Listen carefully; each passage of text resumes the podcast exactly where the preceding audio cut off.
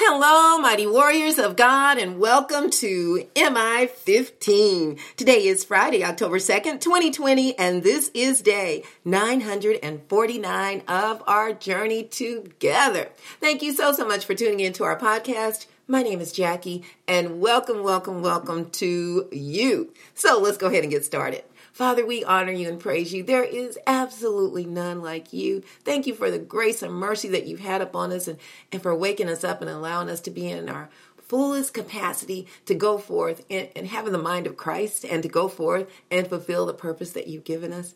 Lord, we pray for the leaders of our land today, all that is going on, Lord Jesus. We know that nothing goes on without you seeing, and we, we submit it all to you and ask that thy will be done, that, that healing take place, Father, and, and that minds are, are set uh, on you, my Lord. I thank you so much, Father. I, I, ask, Lord, that you will comfort the brokenhearted and heal the sick and bless those who may be in financial need. I ask, my Lord, that you will speak today, that it be all about you and not about me.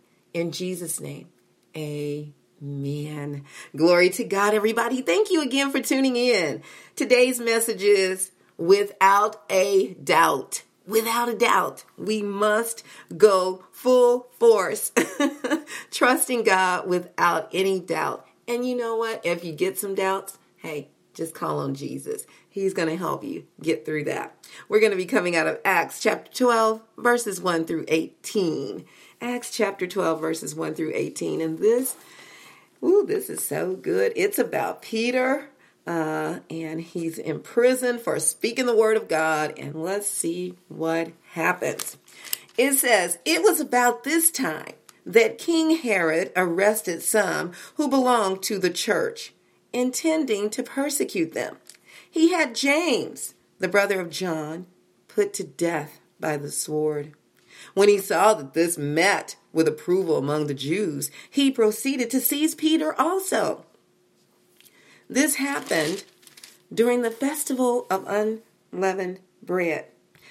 You know, it's quite amazing to me to see um, how uh, when Herod saw that this pleased the people, that he wanted to do even more killings. Let's let's do more and uh, uh, let's uh, let's make the people happy. And so that's what he was doing at that time. Uh, and so the Passover celebration is something that was celebrated once a year. And uh, I'm thinking that this was part of his strategic move. So he knew that uh, more Jews would be there than normal. So he could impress most of the people during this time, uh, during the season or festival of unleavened bread. So it says, after arresting him, he put him in prison, handing him over to be guarded by four squads of four soldiers each. So that equals 16 soldiers. All right. Herod intended to bring him out for public trial after the Passover. So Peter was kept in prison, but the church was earnestly praying to God for him. So here we go. The effectual, fervent prayers of a righteous man availeth much. And that includes women. You pray and you're earnestly praying to God. Look for something to happen. The night before Herod was to bring him to trial, Peter was sleeping between two soldiers, bound with two chains and sentries stood guard at the entrance. Suddenly, an angel of the Lord appeared, and a light shone in the cell. He struck Peter on the side and woke him up. Quick, get up, he said, and the chains fell off Peter's wrist. Then the angel said to him, Put on your clothes and sandals. And Peter did so. Wrap your cloak around you and follow me. The angel told him, uh, and then Peter followed him out of the prison. But he had no idea that what the angel was doing was really happening. He thought he was seeing a vision. They passed the first and the second guards and came to the iron gate leading to the city. It opened for them by itself, and they went through it. I, I could see him thinking that was a vision. I mean, that is just miraculous. you know, and, and here you are chained to a guard. The angel, uh, you know, what with his powers, uh, makes takes you loose from the soldier guards. Two of them, they don't even know that you're loose. Then you you pass other guards, and then you get through this mega iron gate. Oh my goodness, look at God. The answer to prayer. and it says, when they had walked through the length of one street, suddenly the angel left him. The angel left because he had done his assignment, he had got him to safety. Then Peter came to himself and said, Now I know without a doubt that the Lord has sent his angel and rescued me from Herod's clutches and from everything the Jewish people were hoping would happen. Could you imagine? Have you ever gotten to a point where you know without a doubt this is a miraculous move of God? I know you've seen it. I know you know. Verse 12. When this had dawned on him, he went to the house of Mary, the mother of John, also called Mark, where many people had gathered and were praying. These are the believers praying. These are the ones behind the scenes praying to God. Peter knocked at the, the outer entrance, and a servant named Rhoda came to answer the door. When she recognized Peter's voice, she was so overjoyed, she ran back without opening it and exclaimed, Peter is at the door. You're out of your mind, they told her. When she kept insisting that it was so, they said, It must be his angel. Hmm, could they be doubting? Because they were just praying. and all of a sudden, the answer to their prayers uh, come right at the door, right to the door, and, and they don't believe it. They believe it's an angel of Peter, but surely not him. Do we do that sometimes? Yeah, I've done that. Yes, definitely. You pray for something, then all of a sudden it's there at your door, and it's like, could this really be happening? Wow, this must be a mistake. Surely not me. Verse 16. But Peter kept on knocking, and when they opened the door and saw him, they were astonished. Peter motioned with his hand for them to be quiet and described how the Lord had brought him out of prison. Tell James and the other brothers and sisters about this. He said, and then he left for another place. In the morning, there was no small commotion among the soldiers as to what had become of Peter. After Herod had a thorough search made for him and did not find him, he cross examined the guards and ordered that they be executed, which was horrible. But all of them were killed, murdered, you know, by Herod, put to death because Peter could not be found. Look at God. Man, oh man, Herod thought he had a plan. Oh, you can't outplan God. You cannot outmaneuver God. You cannot ever outdo God. And don't think that God does not hear our prayers and take action. Point number one doubt is the feeling of uncertainty. Are you ever doubtful about what God can do and what He will do for you? Doubt is established in fear, and fear is a spirit from Satan. God did not give us the spirit of fear, but of power, love, and a sound mind. Most of things like that with doubt or any of those kinds of things that are negative is typically the root of it is fear.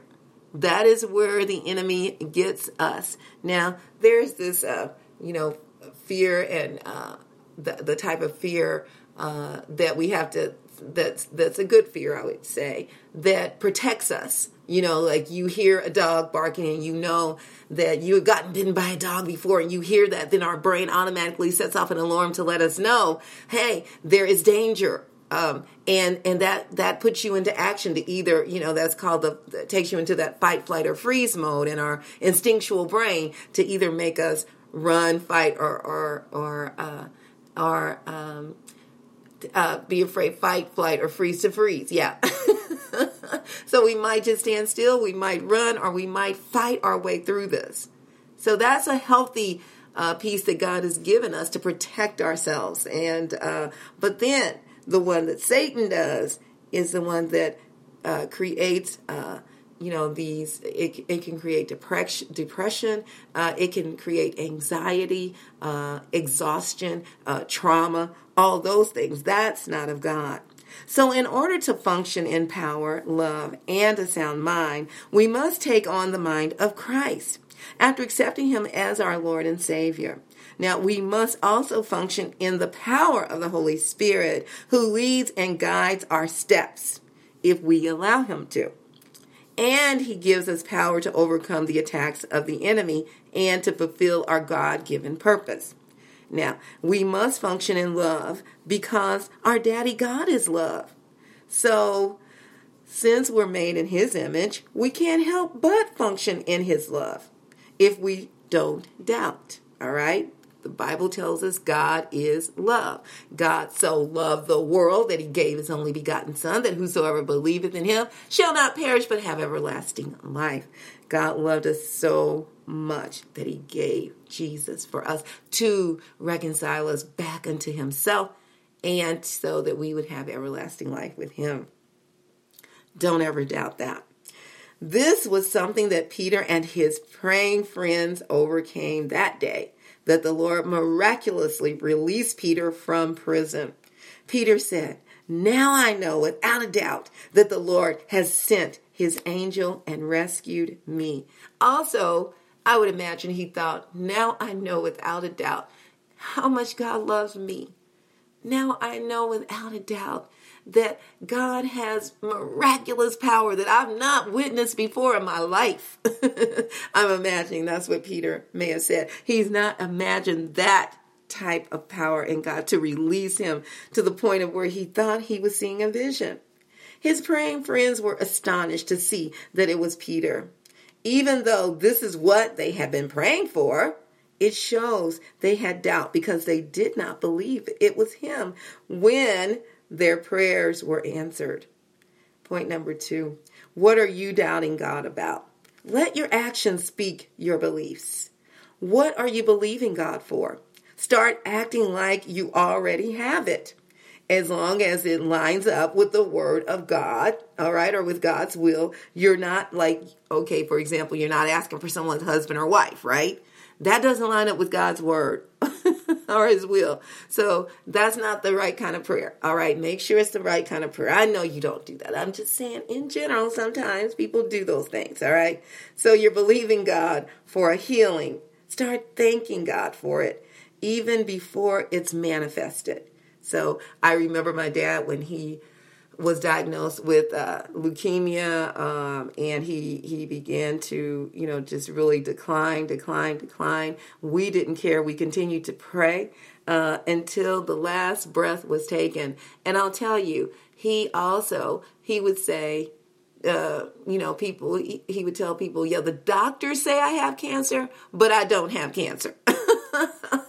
That's what they say. I'm believing God for a miracle whatever way God chooses to do it. God's miracle was, hey, to take him to be home with him. Uh, whatever God chooses, so be it. Uh, but we still pray and ask God, don't stop praying and don't stop believing and don't stop acting upon your belief. All right? Trust God and gratefully receive the blessing He has for you. All right? So I remember believing God, even right now to this day. Over the last month, something has tried to attack me, and, and my husband told me it's uh, uh, plantar fasciitis in my feet, especially on one foot from, um, I don't know, lots of action. I'm always uh, running around, walking around. I used to run all the time. I don't know if that's why I I would do jumping jacks, lots and lots of them. I don't know if I pulled something, but it is painful. But I am thanking God for total healing. And the Lord has shown me some things to do. And that's the other thing God will do. He'll show you uh, if He doesn't uh, heal it in one way, he'll heal it in other ways. He'll show you some things you can do, uh, certain exercises I need to do for my foot for my feet and certain inserts and things like that until it's healed. I, I Googled it, looked it up. Uh, they said, you know, it's really something that has to heal on its own. But I'm thanking God for a quick healing. and I'm moving on. I, am not letting it stop me. Uh, but I am taking care of it. You know, don't act like it's not there. Uh, I remember um, the job that I'm doing now, uh, restorative justice at the Center for Conflict Resolution, meeting these people, uh, these wonderful people that ran the organization at a networking and uh, they had a booth and I and I and I love what they did. Uh, it, it was about bringing people together to work out their differences themselves, to to cut back crime and and uh, working with people getting ready to transition out of prison and and working with students in schools to give them tools to to work out uh, conflicts on their own without uh, having to involve the police or or having to kill one another, you know. And and that's what I'm like. That's what I want to do. And I remember praying and asking God for that. And they didn't have openings yet. They they are non for profit and didn't have much money at the time. And then I would say about a year later, they called me and said, "Hey, if you're still interested, we've got an opening." I'm like, "Yes." And I've been with them going on 6 years now. And look at what God did. um, you know, what a blessing. And I I also uh, for my granddaughter I'll never forget praying and praying for her when she dropped dead. Literally, she has a pacemaker. The pacemaker became detached from her heart while in the second grade at school, walking across the floor in the cafeteria with her lunch tray. And my daughter was there for a parent conference and they had told her that something terrible had happened. My granddaughter was walking across the floor, fell flat on her face because her heart stopped she was no longer breathing. The nurse was there. Uh, the uh, the after school workers were there. They jumped into action. My daughter calls me crying hysterically, so hurt, and understandably so. The Lord said, Pray, told me to pray. Put the phone to her ear and pray and talk life to her, speak life into her. That's exactly what I was at my office. I couldn't get there quick enough. My daughter says, Mama, I can't go over there. She's not breathing. Mama, she's not. It was horrific. The lady standing next to my daughter said, I'll do it. I'll put the phone to her ear, Grandma. She holds the phone to her ear while everybody's working on her. I'm praying like I've never prayed before. I'm speaking in unknown tongues. I'm doing everything God said. And then I'm speaking life. I'm telling her, you get up right now in the name of Jesus. God has a work for you. Sorry about that, y'all. I got a little excited. God has a work for you. Get up now. You got more things to do. And all of a sudden, the woman gets on the phone. Grandma, Grandma, we've got a pulse. We're taking her to the hospital right now. Glory to God. Look what God is doing. And so she they rushed to the hospital. I beat them there. The doctors were saying, We don't know uh, there was no oxygen, no blood flow to the brain. We don't know if she's going to be able to speak, walk, or talk, uh, hear, all those things. And so they put her in an induced coma. I still, all of us were praying. The principal had a prayer chain going. There were so many prayer lines going. It was amazing.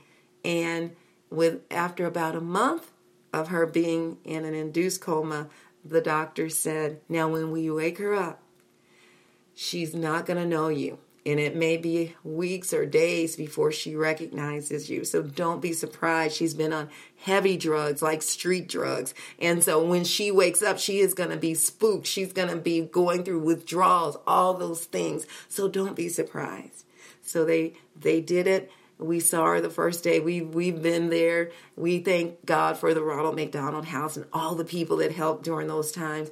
My daughter slept there overnight. Her and her husband. We, you know, we were there every single day. I remember the bakery was over at Crown Center. I walked to the hospital, Children's Mercy, every day I got off from work.